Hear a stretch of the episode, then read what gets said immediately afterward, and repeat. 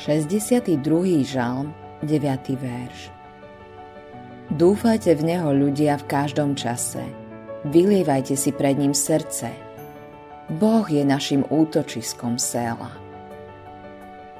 Raz sa ma niekto opýtal na najduchovnejší okamih môjho života, okamih, keď som cítil Boha viac ako inokedy. Musel som sa nad tým zamyslieť. Bol to deň, keď som ako 17-ročný prijal Krista na pôde strednej školy? Nepamätám si, že by to bol emotívny deň. Ale bol to najdôležitejší deň môjho života. Deň, keď som bol pokrstený v oceáne v pirátskej zátoke v Corona del Mar, bol pre mňa trochu emotívnejší. Ale ani to nebol najemotívnejší moment.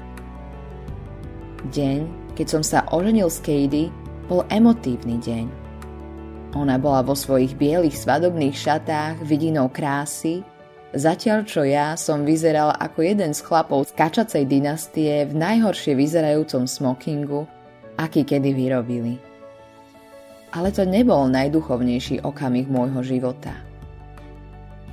Uvedomil som si, že najduchovnejší okamih Okamih, keď som cítil Krista viac než v ktorýkoľvek iný, bol zároveň najhorším okamihom môjho života.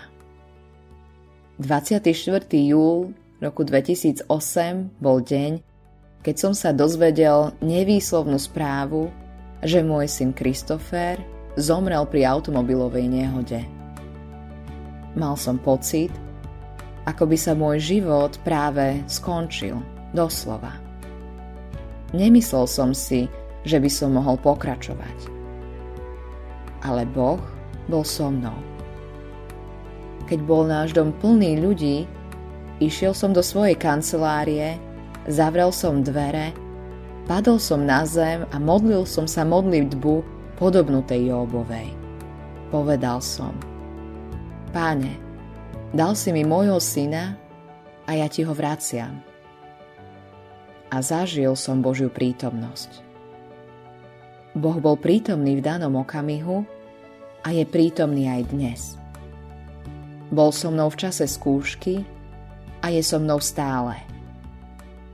Vo svojom živote neobľubujeme časy skúšok. Nechceme ich.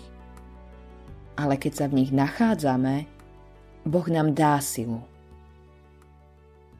Autorom tohto zamyslenia e a Greg Laurie.